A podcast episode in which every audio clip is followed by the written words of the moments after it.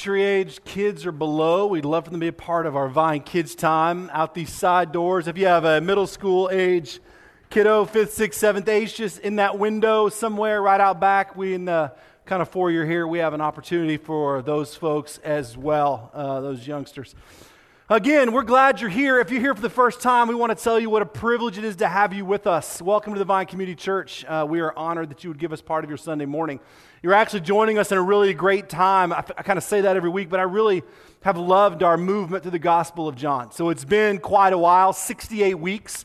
We've taken breaks here and there. We're pushing on, coming up on, oh, a year and a full year and a half or something that we've kind of been walking through this verse by verse, word by word, letter by letter, kind of movement by movement through that gospel. And it's it's incredible, right? Because it's a gospel that's unlike the others, right? John's goal is that you would know Jesus, that you would see him as God's son, that you would know the deity of Christ. John is not interested in historicity of Jesus' life. He's not trying to tell us a chronological movement from birth to death of Jesus. John wants you to know that Jesus is in fact God. So his entire goal with the gospel is simply that you would see Jesus, which of course should be every teacher or preacher's goal ever, is just that you would see Jesus. It's such an incredible book because it's a movement of the deity of Christ.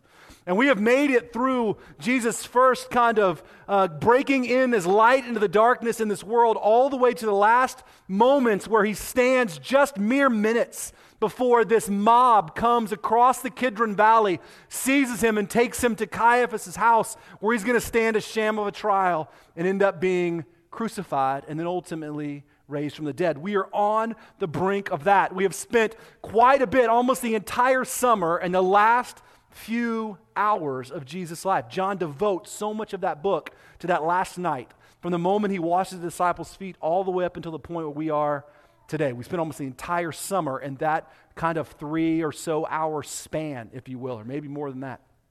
And we've come to a place where Jesus has finished this sort of lengthy discourse that we call the farewell discourse. It's that fourteen, fifteen, sixteen, those chapters in John where Jesus just sort of talks and teaches the disciples, and he's doing it in plain language, and they, they look at him and they're like, we finally get it. You're not talking in parable or metaphor, like this makes sense, and they really truly believe, and we have this sort of incredible moment at the end of that.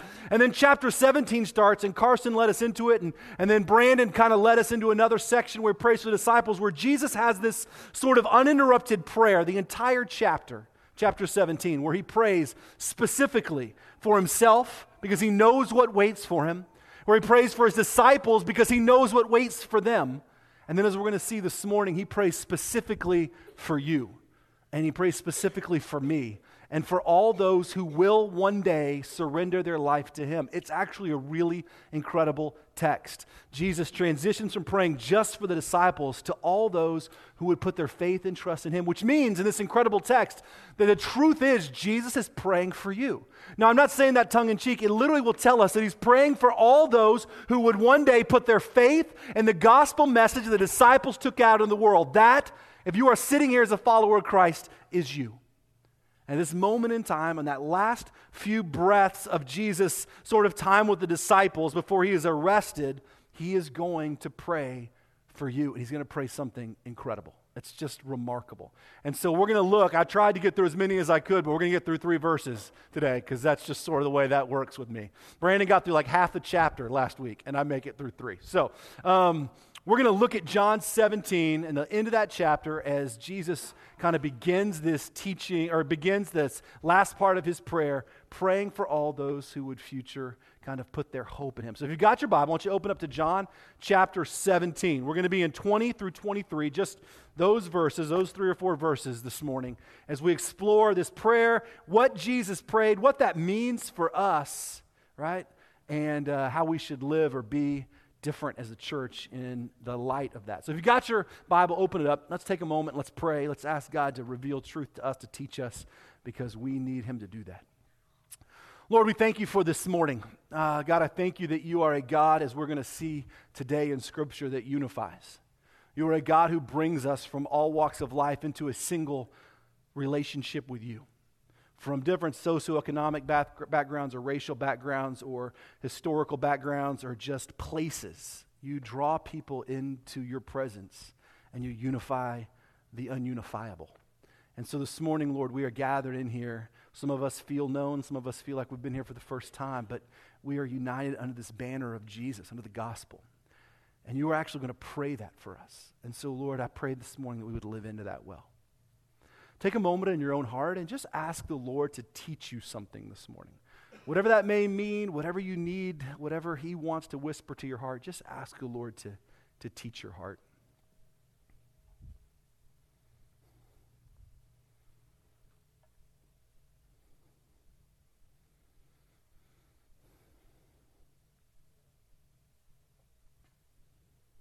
Take a moment, pray for someone beside you or in front of you, behind you. We do this every week. We want to be a church that's in the habit of praying for other people. Everything that unfolds here on Sunday morning is not about you. It's not about your entertainment or whether or not you leave saying, man, that was great. We want to be a church that prays for other people, that God would move in them. So pray for somebody, even if you don't know them. Maybe it's your wife or your husband or your kids or, or whatever. But if it's if it's just somebody, just pray for them. Pray that God would move in them this morning.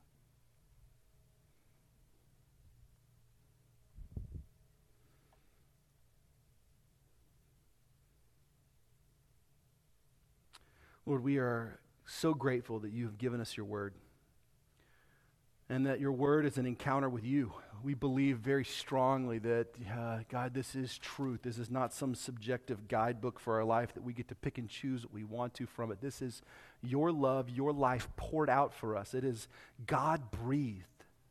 As you say, it is the theopneustos. It is the breath of God. And so, Lord, we pray that we would take our encounter with Scripture um seriously this morning, and that you would teach us and instruct us, and that we would live into the prayer that you yourself give for the church and for us as followers of Christ. We ask this in the risen name of Jesus, our Savior and our Redeemer. Amen. So there's this entire chapter and records Jesus' lengthy prayer. We're coming on the heels of the farewell discourse where Jesus does this extended teaching, and then he moves into this prayer. In the first section that we looked at, Jesus prays for himself. He uh, prays that the world would know the Father through him, that the, he would glorify the Father. And then we worked into the section where he prays for the disciples, specifically for those now eleven, because Judas has betrayed him and is going to take his own life. But the eleven that will take the gospel into the world, that will put the, the, the, the gospel message into the hands of people. Right? Jesus prays specifically that they be protected from the evil one. And Brandon went through all that last week, and he moves into a section this morning where he prays for all believers. And so let's look at, at John seventeen, twenty through twenty-three. This is what Jesus prays. He said, my prayer is not for them alone, meaning the disciples. He just moved out of that section. My prayer is not for them alone. I pray also for those who will believe in me through their message, that all of them may be one.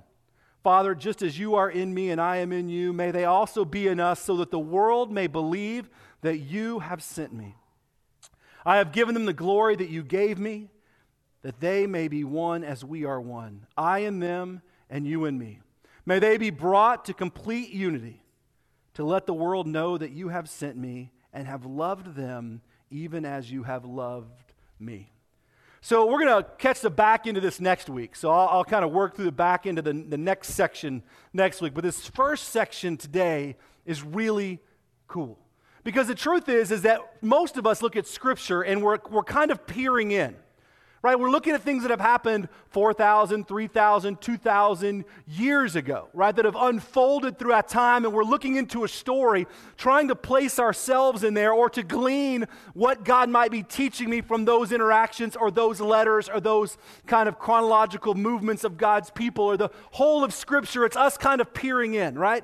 And, and we can take things that God teaches us and we can live into them and they move in our lives and all that. But very rarely we are part of the story itself until you get to this verse where Jesus says, not only do I pray for them, the disciples, meaning the eleven that you gave me that are sending the message into the world, but I pray also for all those who will believe in the message that they're taking out.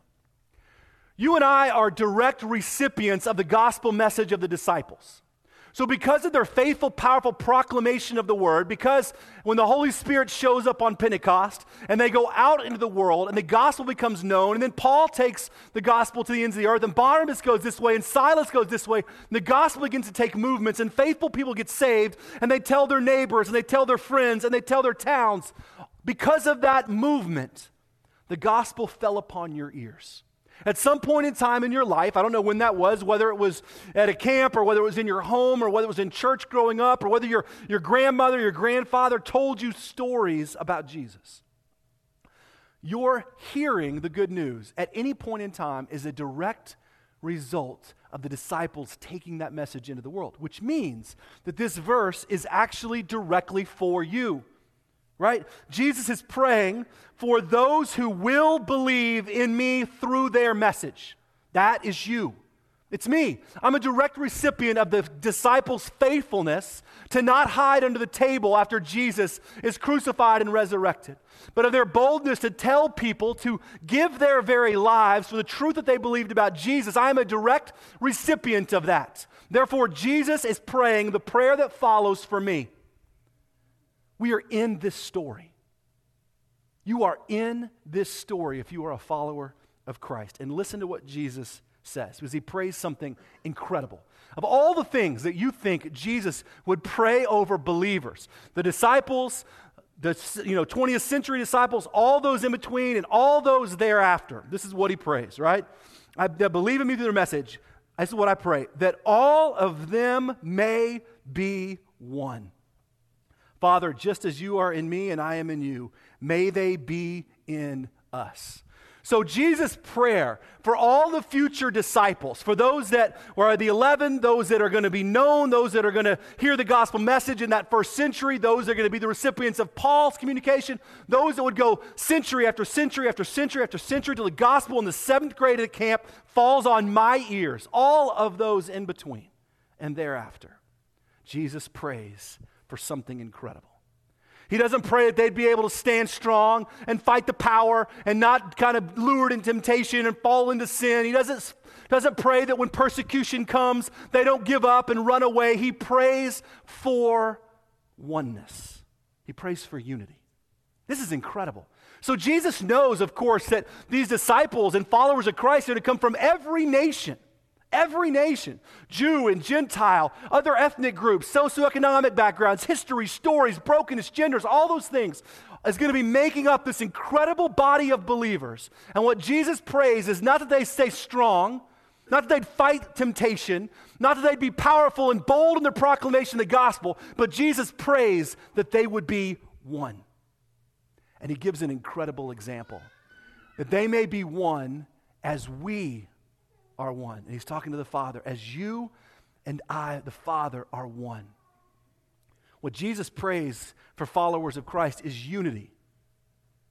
But he gives an example of that unity, saying the oneness of heart and mission and purpose and presence, which is the relationship of the Father and the Son, which we have explored at length through our study of the Gospel of John.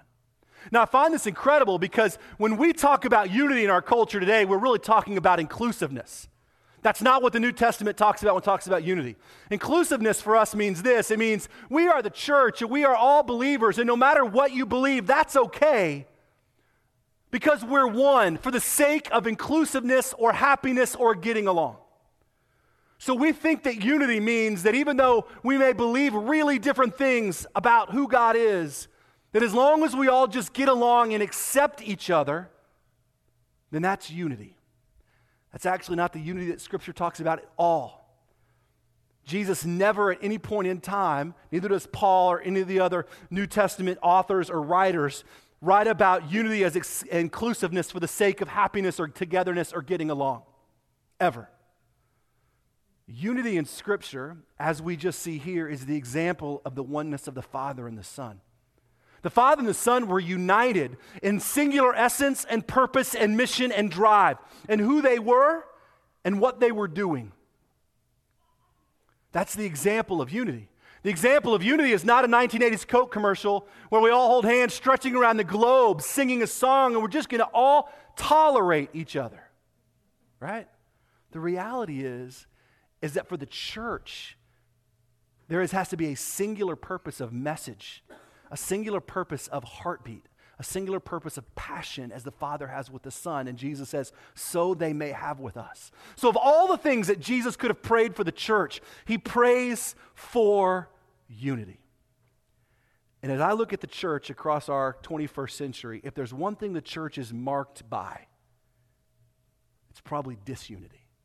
I mean, think about all the hundreds upon hundreds of denominations we have that have split off, every splinter over whether you can dance or sing or wear pants or not pants. Well, please wear pants, right? You go to a church that doesn't wear pants. That's a big difference. I almost, I almost told, uh, I'm debating whether I should tell the story. Um, so when I was in seminary, it has nothing to do with anything. It just popped into my mind. Danger of what I do. I was in seminary and I was taking a world religions class, and each each week we had a leader of a world religion come in and teach us about their religion. So we had, you know, Muslims, or we had, you know, a Hindu, you know, all these kind of people, and it was great. It was fascinating. We got to dialogue with them. But we had the head of the Wiccan church come in in Austin, Texas, which, uh, you know, witchcraft, Wiccan, good witches, whatever, and, and uh, all evil and satanic. But nonetheless, they came in and they kind of spoke to us. And he was telling us about all the things that they did and practiced. And he, he this has nothing to do with anything. He uh, he literally said, well, what we do is we go out in the woods and we we we carve circles in the sky. And we do these rituals, and we do it all sky-clad. And uh, some guy in the back, because none of us knew, goes, excuse me, sir, Wiccan, sir, um, what is sky-clad? And he goes, clothed only in the sky. And we were like, oh, naked, I get it. Super weird, man, super weird. So if you go to that church, you're in the you're heading on the wrong path, man. That one leads down, down. Of all things Jesus could pray for the church, he prays for unity, prays for unity. And not for the sake of just togetherness, but for gospel-centered unity, that we are united by by this banner of the gospel, by Jesus himself. And I find that absolutely incredible. But here's the reason why, right? So he prays for unity, but the, the, the question really is, why does Jesus pray for unity for the church? So that so that we can be happy, so that we don't fight, so we don't have divisions or denominations, or we don't get along? No, he's got a singular reason why, and this is why he says. He goes, I pray that they, all of them, may be one, Father, as you and I are one, right? And I am in you. May they also be in us, here it is, so that the world may believe that you have sent me. Jesus prays for unity so that the world may know that he is the Son of God. So Jesus does not pray for unity so that the world may look around and say, look, God created everyone so that we could all just get along. Jesus prays for unity because the church is the example of God's incredible love for humanity, and that he says and believes that the church is unified, the world will know that Jesus is real. That through the unity of the church, through this diversity of people, through these crazy backgrounds that we all bring, when we come together united in singular purpose and focus and mission and heartbeat and love and grace, the world will know that Jesus is real. It's the exact same thing that he says to the disciples on that night that he washes their feet, the same night we're sitting in. John thirteen, you remember? He washes their feet, he does all this, he does this incredible stuff for them, and he looks at them and he says, a new command I give you. Love one another as I have loved you. By this all men will know that you are my disciples, by how you, the eleven, love each other. Jesus' prayer for unity is so that he would be known. Jesus' prayer for unity was not so that people that were on the outside of society or culture on the fringes would have a place to go and people would be nice to them. Jesus' prayer for unity was so that the world in disharmony and brokenness and division and strife and anger and hatred and, and yelling and screaming and wars would look at this group of people that were actually united for something incredible, and they would say, Jesus has got to be real, because look at how those people love each other. Look at how they're united. Look at how they're connected. Look at how these people from every walk of life and every difference have a heartbeat for the lost, love and care for each other, sell their possessions and give to the poor, how they sacrifice, how they give their money, how they care, how they show up in my need and in my aid. Something is driving them, because that doesn't happen on its own. when left up to our human drive and our human inclination, protect yourself at all costs. Fight for yourself. Fight for number one. Do whatever you got to take to protect you and yours, which is the opposite of the gospel at every point and turn. The gospel is death to self. Yes to Jesus.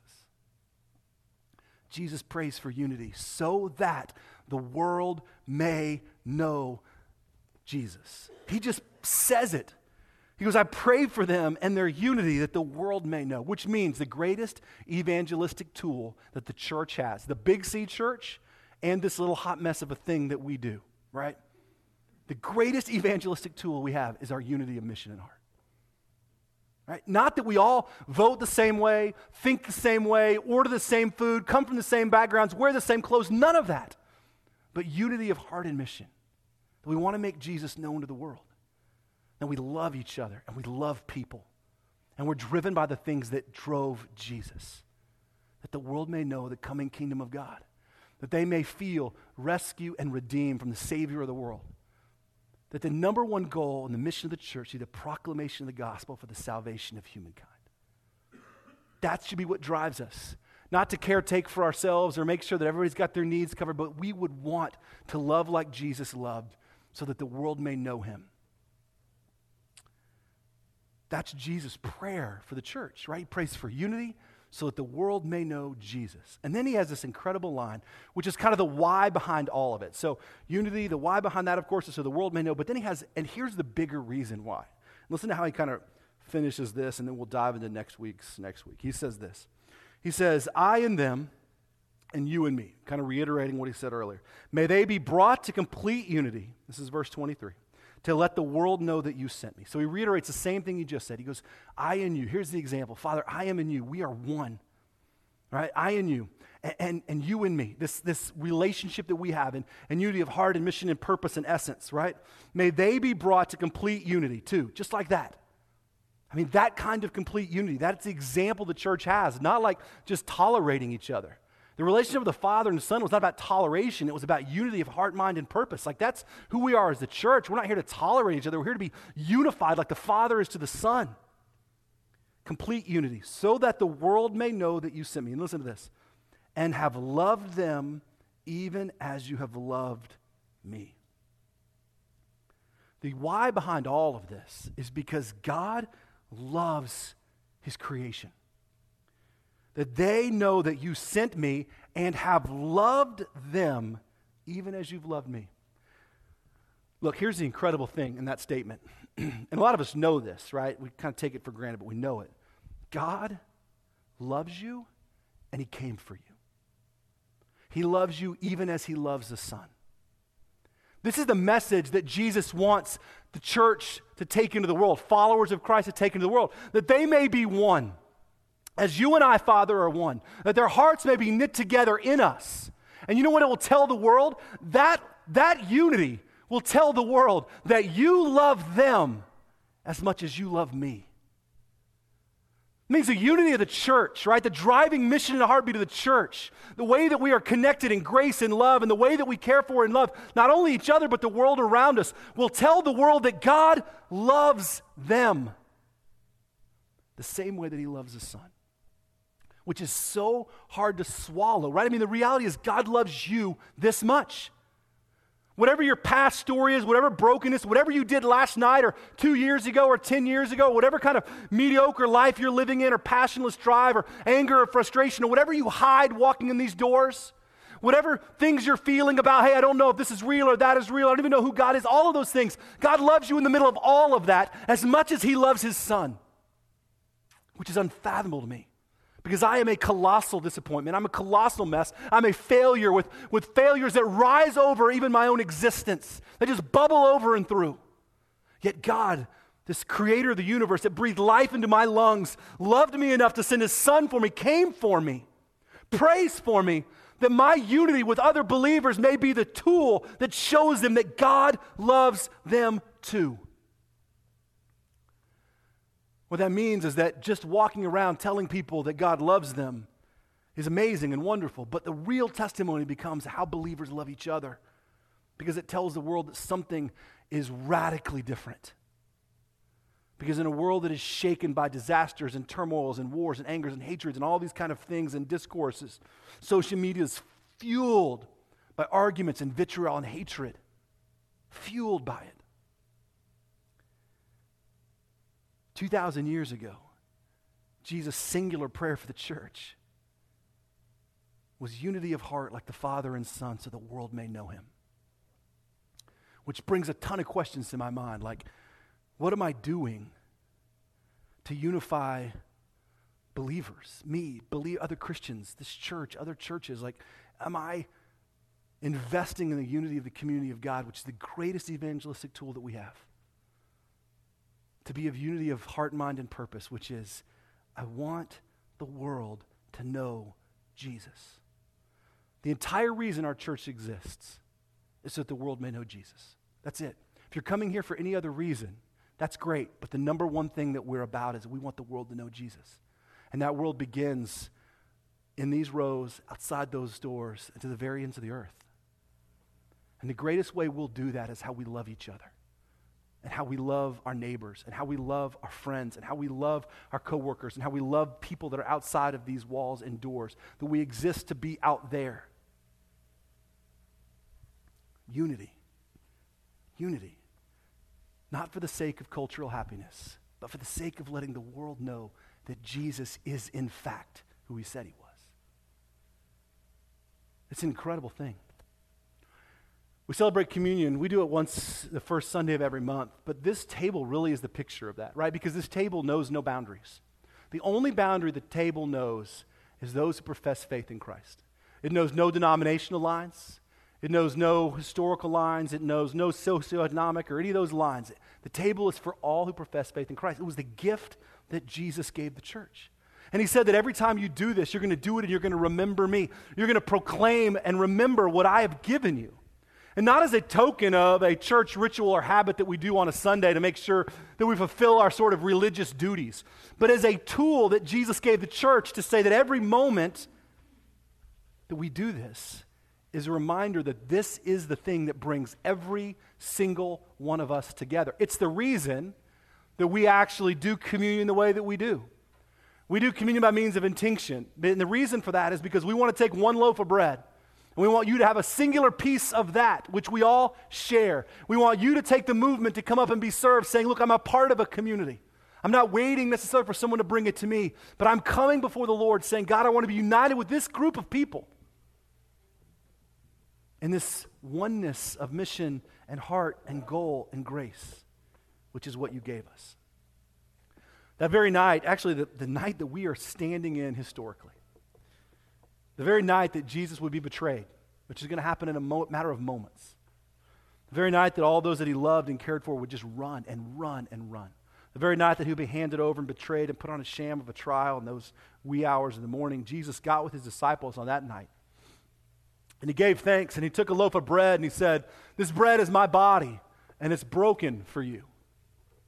Do this in remembrance of me. In the same manner, after he took the bread, he took the cup, and he said, this cup is my blood shed for the forgiveness of sins. This is the new covenant that is poured out for you.